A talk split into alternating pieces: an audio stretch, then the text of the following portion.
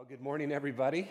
Uh, those of you who are here and, and watching online, it's great to be back with you again. And uh, I love Baptism Sundays. I, I, I, I, know it's Saturday. I love Baptism Saturdays now. I just love, I, as an older brother in Christ, Ching Ching, I, I am so proud of you. Um, oh man, gets me choked up. You know, just, it's, it's hard, it's hard living for Christ at any age but it's especially hard when you're a 14 year old and your testimony was wonderful. Paul writes in uh, 1 Corinthians 12 that it's only by way of the Spirit that we can say Jesus is Lord and mean it. And so the very fact that you can, you can testify that Jesus is your Lord is just evidence that the Holy Spirit has got a hold of your life and you are now sealed in Him. Uh, your future is certain and your, your eternity is set. And so thanks for allowing me to be a part of this. It's, it's great. So, oh man, I get choked up on that stuff. So it's all your fault. um, I, if you have a Bible, turn with me to the book of James, James chapter 1. We're looking at the first four verses of, of this epistle. Uh, let me just, I'll just begin by reading verse 1, and then I'm going to stop and pray, and then we'll start walking through a short but just jam packed, jam packed text. James chapter 1 begins James, a servant of God and of the Lord Jesus Christ, to the 12 tribes in the dispersion, greetings. Let's just stop here and pray. Father, now as, now as we come to your word, and this indeed is your word, every curve, every dot of every letter inspired by you. And so we come humbly, we come uh, urgently uh, we come dependently. We ask that your spirit, that you sent the spirit, the same spirit who inspired this book, will illuminate the things that are for us today in it. Teach us, correct us, reprove us, train us by way of this text, which is such a, an important text, I think, for all of us in the times in which we live. And I pray for these things in Jesus' name. Amen. Well, what we discover when we just enter this epistle is that James is the writer of it. It's the letter that bears his name. But what James are we talking about? Well, very quickly, we're talking about James, the half brother of Jesus. And so, a son, another son of Mary and Joseph. Uh, he's described in other places as a, a pillar in the early church, um, meaning he is a leader of leaders who had the nickname Righteous. Great nickname. His nickname was Righteous, and yet, in spite of all of that, he describes himself in verse 1 simply as a servant of God and of the Lord Jesus Christ. He tells us that he is writing to the 12 tribes in the dispersion, meaning Jewish Christians who had been dispersed. But why? Well, dispersed, some by choice, certainly, but most of them dispersed coming out of the persecution of Christians in places like Jerusalem and Judea. So these are individuals whose homeland was, or at least home city was the city of Jerusalem or the region of Judea, and they have now dispersed. They've gone to places outside of those reasons. And again, coming by way of the persecution brought on by individuals like Saul, who later became Paul the most, most dramatic event leading to the dispersion is something recorded at the end of Acts chapter 7, leading into Acts chapter 8, and that is the stoning of Stephen. So that just sort of sets things up. So understanding that their dispersion comes by way of persecution, it, it shouldn't surprise us then that James begins his letter by talking about trials. I mean, why, why not address what's on everybody's mind? So let's hit it right from the beginning. It seems to be James' desire. Been through any trials lately? I mean, pretty stupid question, right? We're, we're, living, we're living through trials right now. So when Wes gave me the freedom to choose whatever text to speak on, my mind immediately went to James chapter 1. Even, even if selfishly it's for my own sake, because what we read here needs to be reminded, reminded to all of us what we're going to find in the three verses that follow the first one is James features three ways in these three verses that faith, and, and we need to understand what we talk about when we talk about faith in terms of the context of this book faith, real faith, working faith, saving faith, what that type of faith how that type of faith responds to trials. That's, that's the three verses. So if you like taking notes, here's the first way that real faith responds to trials. We see this in verse 2. It responds with rejoicing. Let me read the first. James continues here Count it all joy, my brothers and sisters, when you meet trials of various kinds. Um, if you've ever studied the book of James, James is full of exhortation, it's full of instruction. This is the first of 54 instructions found in James, and this is, this is what he begins with Count it all joy, consider it joy when you meet trials of various kinds. Not exactly what we want to hear, though, right? Count it all joy. In fact, honestly, if, if we were to truly be honest in this, I think at some point when we've considered this exhortation, our, re- our response has been, at least in part, this is nuts.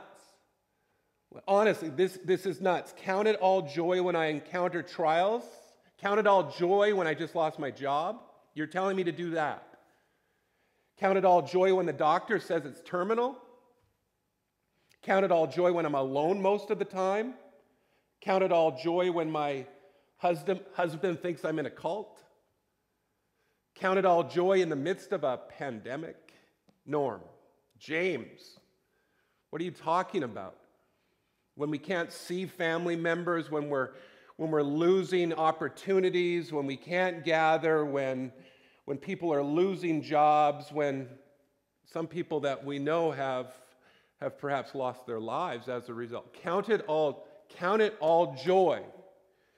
Or in the case of James' readership, I've just been run out of my hometown, my homeland, family behind, career behind. I'm running for my life, I'm scared for my life, and you're telling me to count it all joy. James. Well, a couple of cursory or introductory points to note about this instruction before we go any further. Here's the first James is not alone in giving it. We see this instruction throughout the New Testament text. For example, Paul writes in Romans 5 3, we rejoice in our sufferings. Peter instructs in 1 Peter 4 to rejoice that you share in Christ's suffering.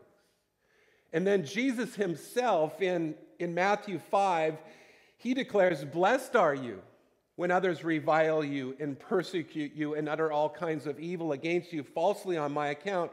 Rejoice and be glad, for your, your reward is great in heaven. For so they persecuted the prophets who were before you. So, so James isn't alone. We, we see this theme come up again and again in the New Testament text.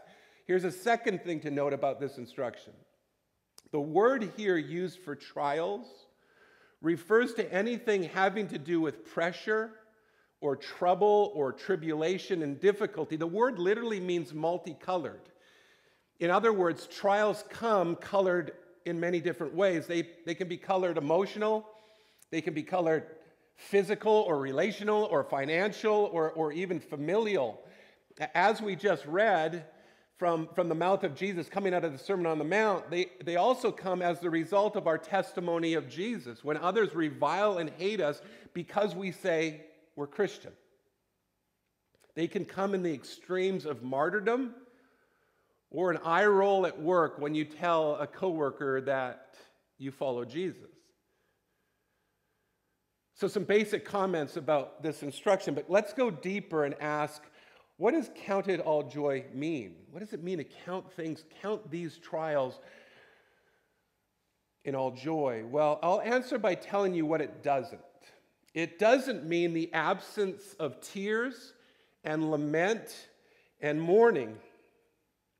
Paul, after all, calls us to rejoice with those who rejoice and weep with those who weep, while also calling us to rejoice always. Again, I will say, rejoice. So it doesn't mean the absence of tears and, and mourning and grieving and, and lament. When we encounter loss and death, it's true, we aren't to mourn as those who have no hope, but we are still to mourn, yes? Isaiah describes Jesus as a man of sorrows. Romans 8:23 tells us that we will groan on this side of heaven, that we join all creation in growing, longing for the day when Jesus returns. There's a book in the Bible for crying out loud called Lamentations. And so it can't mean the absence of those things. Additionally, it doesn't mean the absence of why questions. The book of Psalms is full of why questions. There's, there's a majority of the Psalms are called Psalms of Lament, where questions like, Why, God, do you seem so silent? Why, God, are you seemingly uninvolved? Why don't you do something? Why, why are my prayers just hitting the ceiling? Why, God? Why is my life spinning out of control while those you hate prosper? It's a constant question in the Psalms. How about questions more close to home? Why, why will Christian brothers and sisters today be executed while the biggest decision for most of us when we leave here is what are we going to do for lunch? Why can disbelieving and detached parents raise such great kids while some praying and loving parents have kids go so far off the rails? Questions like that. Why, why, can't some, and I've met these individuals in, in my ministry experience, why can't some godly women who, who desperately want to get pregnant but can't, while almost 100,000 abortions take place in Canada every year? Why, God? Why am I going through this? Why is my child going through this? Lastly, Counting it all joy doesn't mean the absence of deliverance cries. Not just cries of why, God, but God, would you please get me out of this? Jesus himself pleaded in the garden, Father, if there is another way, if there is another way, please remove this cup from me, but not my will, but your will be done. In, in 2 Corinthians 12, Paul talks about a thorn in in the flesh that had been given to him, and he he describes how he pleaded three times for the Lord to remove it. And so it doesn't include those things. Why questions, questions, questions of, of removal, and then attitudes of, of grief and mourning in the midst of, of counting it all joy. So that's not that's what it doesn't mean, but let's flip it around and go, well, how then does one count it all joy when encountering times of, of various trials? I'll give you a handful. First, we count it all joy by not being surprised when trials come. In language that's similar to James, Peter writes, Beloved, do not be surprised at the fiery trial when it comes upon you to, to test you, as though something strange were happening to you. Jesus promises that in the world you will have tribulation. And this is a, a vital point under the discussion of how we count it all joy because so many, too many, even in the church, think that this shouldn't be happening to me. In fact, some of us have listened to teachers or perhaps even self taught ourselves to think that, that a person of faith should have all of these difficulties removed all financial needs, physical needs, marital strife, loneliness, that shouldn't be a part of our lives. And yet, what we read again and again is we should not be surprised when trials come. Don't be surprised. It begins there. We count it all joy when we're not surprised. In fact, in fact, we should be expectant because being a devoted follower of Jesus in our world will, will invite them. So don't be surprised. A, a, a, second way that we can count it all joy is by not being embittered when they come. Here, here's the danger of being embittered when trials come. Um, when you feel like you deserve something more, bitterness is a natural byproduct. I deserve this. Why am I going through this? And we become embittered. We think we deserve something else. This is the model of Cain We get this early on in the, in the story of, of God bitterness towards his brother, but ultimately bitterness towards God. And what does God say to Cain when he's in that place? Cain, sin is crouching at the door, which is what sin does, by the way. Sin usually crouches, kind of hides itself, it's ready to pounce. And God says to Cain, Cain, don't let this rule you. But Cain, he, he let it rule him out of that bitterness leading to the murder of his brother. So don't be embittered. Don't be embittered. Thirdly, we count it all joy by not being in denial. Uh, what, what do I mean by this? Well, I've seen this oftentimes, and perhaps you've seen it oftentimes as well, where people will simply say, simply say, oh, things going on in my life are no big deal. It's no big deal. But I will simply say in response that there is nothing godly about pretending that, that difficulties aren't being experienced. We, we shouldn't be surprised. They come, and there's nothing, there's nothing godly about pretending that they aren't. We need to have the freedom to say, This is a pressure on me right now. I, am feeling burdened because of this right now. I, am spending time in, in mourning and tears with tears right now. There, again, there's nothing godly about pretending that they're not there. Another way of counting it all joy is by not necessarily being somber. Uh, this is the flip side of the previous point. This is this is the person who feels like if I'm going through a difficulty, it would be wrong for me to express joy in the midst of it.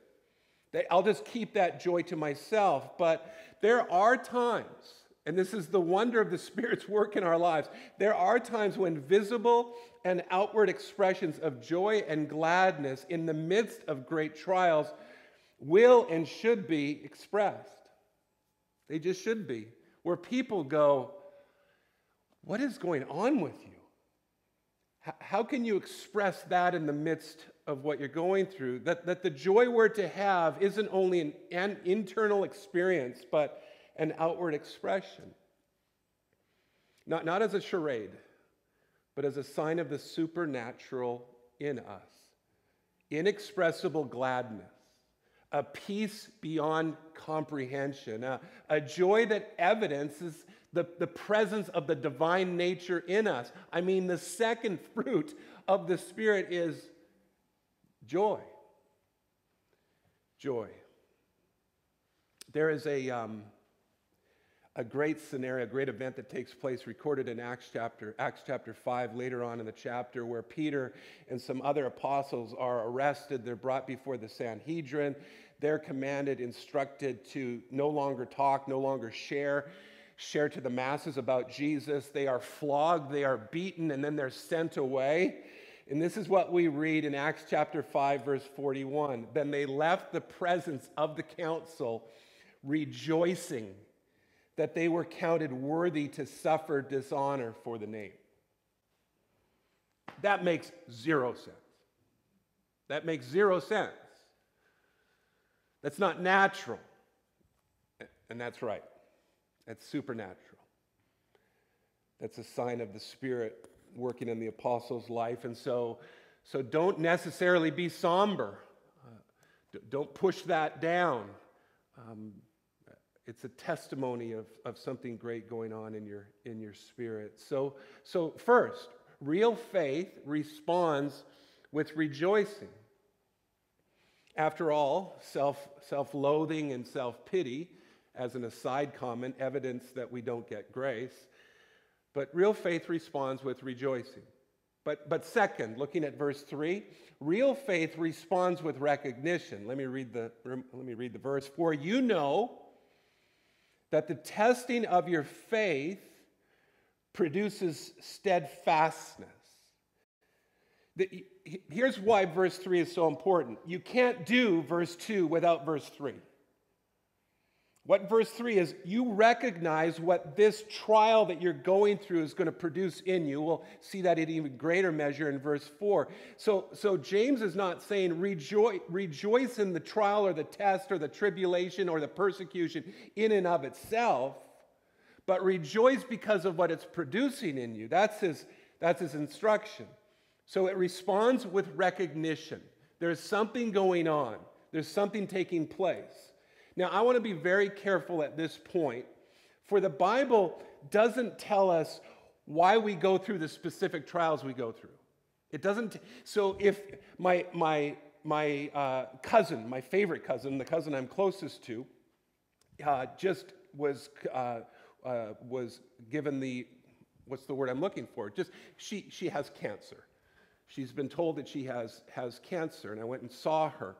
Um, and we were talking through it, and, and inevitably the question why. I don't know why you have cancer. I know why there is cancer. I don't know why you have cancer. The Bible doesn't answer that for us, but it does tell us why we go through these trials, tests in general. Let me give you a couple reasons why. The first is to test our faith. Trials test our hearts. Trials call our faith to the witness stand.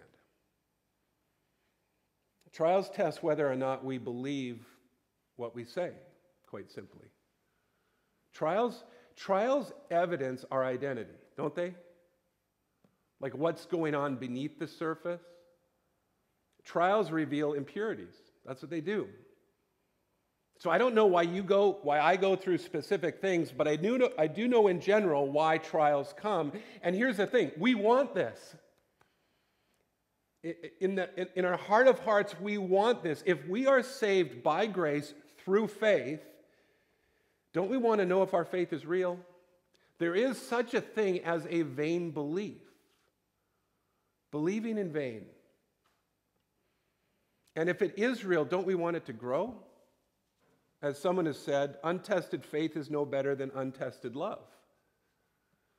I mean, easy to say I love you when the music's playing and she's, you know, throwing bonbons in your mouth, right? I mean, it's easy to say I love you at that time, but it's another thing altogether to say I love you when the baby's crying, when there's more month left than money, and so on. Same with faith. It's easy to say I love Jesus when you're sitting around a campfire singing kumbaya with 10 other Christians.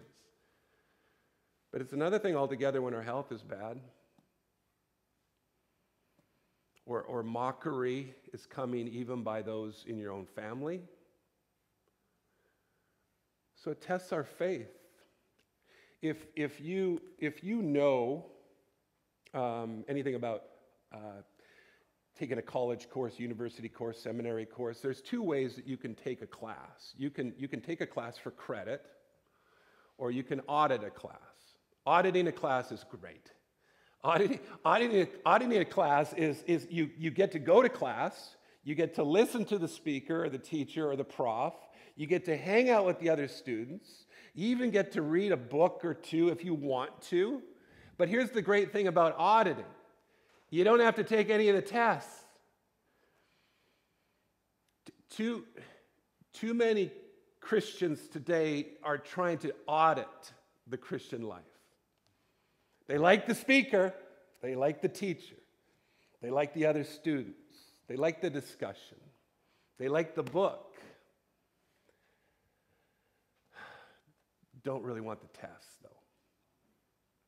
Don't want the test. But that's not the Christian life. L- listen to what Peter writes in 1 Peter 1. In this you rejoice. There's our word again though now for a little while, if necessary, and it is, you have been grieved by various trials, so that, hear what Peter says, so that the tested genuineness of your faith, more precious than gold that perishes, though it is tested by fire, may be found to result in praise and glory and honor at the revelation of Jesus Christ. And, and this testing that comes isn't simply whether or not we believe in God, as James goes and writes about in the, in the next chapter. Demons even believe in God and they shudder. But our testing is whether or not you'll believe in his ongoing goodness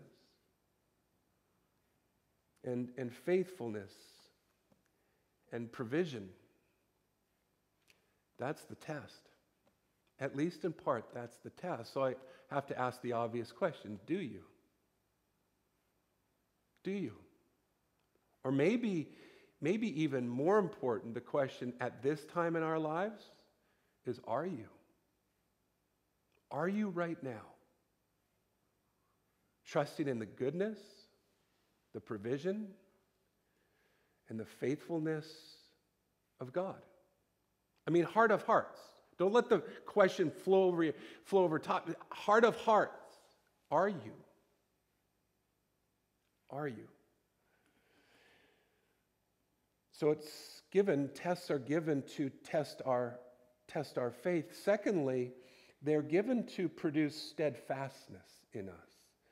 We see this word steadfastness come up uh, twice in, in, at the end of verse 3, and then we'll read, it, read about it again in verse 4. The, the word steadfastness, and it may be a tr- a translated with the word perseverance in, in your Bible, is made up of two Greek words that speak of remaining under.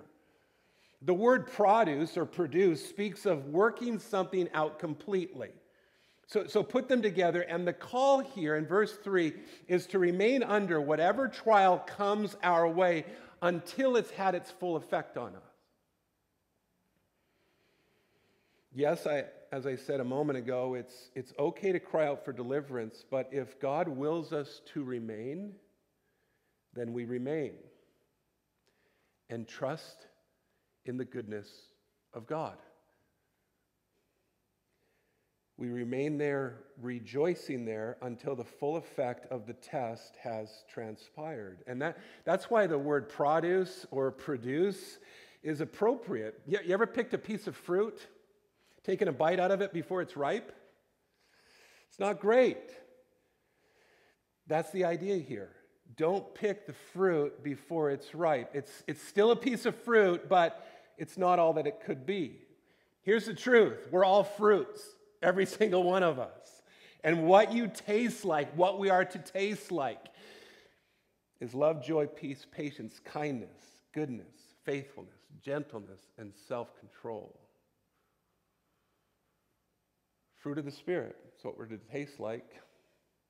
And not flowers of the Spirit, right? Fruit, fruit of the Spirit, right? I borrow this idea, but um, if I were to walk into your kitchen and you had a bowl of fruit there, um, and I grabbed one of the pieces of fruit and start eating it, you wouldn't, you wouldn't be surprised. You may, may want me to ask before I started eating the fruit that's on you, but you wouldn't be surprised because fruit's to be shared, right? But if I walked into your same kitchen and you had a vase full of flowers there and I just grabbed a bunch of flowers and walked out, you'd be surprised, right? Why? Because flowers are meant to be looked at. Fruit's meant to be shared. Fruit of the Spirit shared with others. We are to taste good. We're to taste good, smell good, and so forth. So, so how does faith, real faith, saving faith, respond to trials? It responds, number one, with rejoicing. Number one, rejoicing. But number two, rejoicing because we recognize what it's producing in us and what it will produce if we remain under it, if God so wills. And finally, it responds unto completion. Take a look at verse 4. And let steadfastness have its full effect, that you may be perfect and complete, lacking in nothing. In in context, what James is talking about here is spoken of in other places in the, in the New Testament uh, re- regarding Christian maturity. What Paul speaks of in Ephesians 4:13 as mature manhood, mature womanhood. I mean, we all know that the end, the end goal of life, the Christian life, isn't success but character. That, that's what this is being referred to here. This is what's being talked about this perfection, this completion. And we know perfection and completion come when we see Jesus face to face, but we're on that road already because God has already started working in us. In, in my prep for this message, I, I discovered that the testing, that the testing that James refers to in verse 3 has its root in um, the practice of refining gold. Peter uses that same imagery When, when a goldsmith tested and refined gold, he would melt it down and purify it by scraping off the impurities that would rise to the surface. And he would do that, keep on scraping, scraping, scraping until he came to a place where he could see his face in the gold. That's what verse 4 is. When trials and tests, hear me, when trials and tests are responded to with rejoicing and recognition as God works in us, the end, end result will be maturity with the completed work being lives that reflect Jesus. That's verses 2 to 4. So there you go. When you encounter trials of various colors, however they're being colored in your life right now, and all of us have pressure right now. All of us carry something right now. All of us are being tested to varying degrees right now. So, how does real faith respond? It responds with rejoicing, recognition unto completion. But here's the thing as I, as I close, I feel it's necessary to say one last thing on the topic of faith, and it may sound strange after all I've just said. But the last thing I want to talk about, share with you as I wrap up, is we can make in the church, we can make an idol out of faith. In fact, in the church, and this is certainly true uh, uh in, the, in the world around us as well, we can, it's possible to even become proud because of our faith. I mean, you ever watched maybe something on TV or on, on, on your computer, wherever, and somebody's gone through a hard time, and go, How did you get through this hard time? And the response is something like, My faith got me through it. Or, on the flip side, we beat ourselves up because at times we feel such lack of faith. Here's, here's what you need to know about faith faith is only as strong as what it has faith in. Faith is only as strong as where it's directed, and thus, your faith never saves you what your faith is directed towards saves you. This is, this is highlighted in a strange back and forth between the disciples and Jesus in, in Luke chapter 17. In Luke chapter 17, verse 5, the disciples cry out to Jesus, Increase our faith.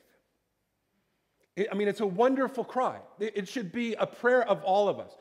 I, I, I disbelieve, Lord, help my belief increase our faith. Great request.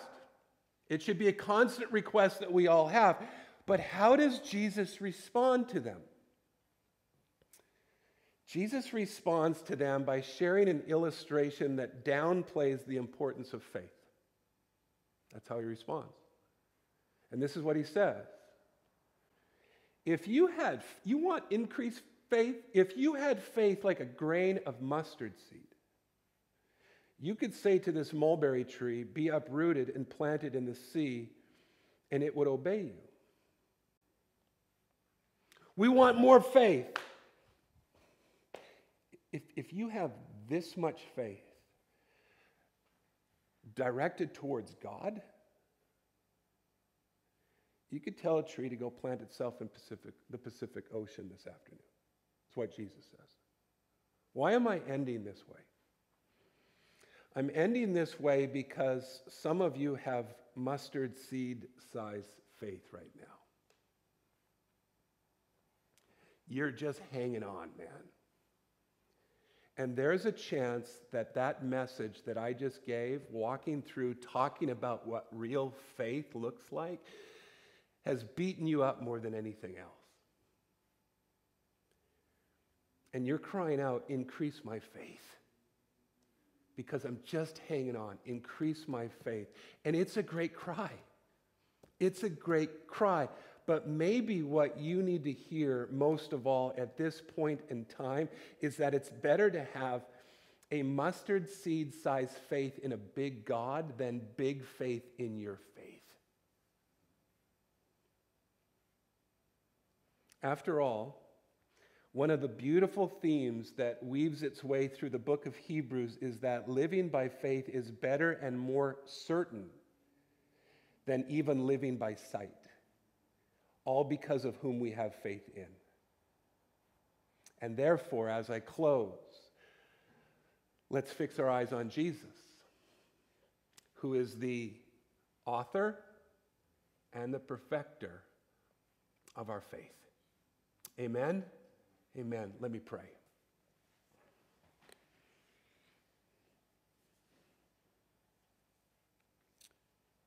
And, and so, Jesus, our, our cry is the same cry as the disciples increase our faith, but, but, may we always recognize,